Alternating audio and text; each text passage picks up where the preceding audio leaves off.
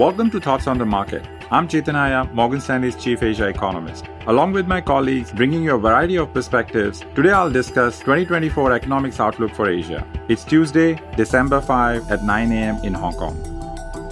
It used to be the case that business cycles across Asian economies were in sync. But after the COVID shock, global trade and global growth have moved out of sync. Growth in Asia has diverged at times from global growth momentum.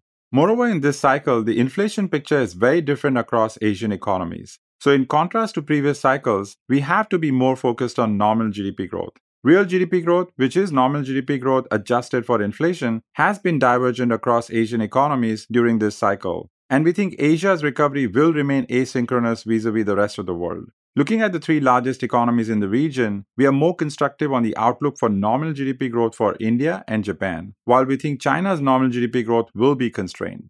Why is this? First, we think China is facing a challenge in managing aggregate demand and deflationary pressures from deleveraging of local government and property companies' balance sheets policymakers have embarked on coordinated monetary and fiscal easing, which would help to bring about a modest recovery in 2024. But the deleveraging challenges are intense, and so the path ahead will still be bumpy. Moreover, we believe that inflation will remain low, which means corporate pricing power will be weak, and that could present a challenge for corporate profitability.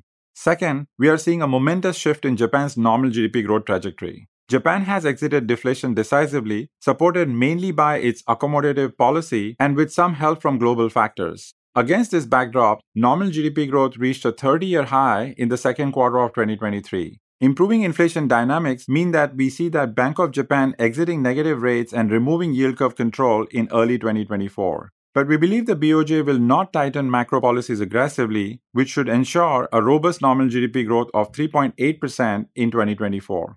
Finally, we believe that India remains the best opportunity within the region. Nominal GDP growth is expanding rapidly, and we think a pickup in private capital investment cycle will sustain productivity growth. Policymakers have been implementing supply side reform, and that has already boosted public capex. A virtuous cycle is already underway in India, and nominal GDP growth will be expanding at double digit growth rates.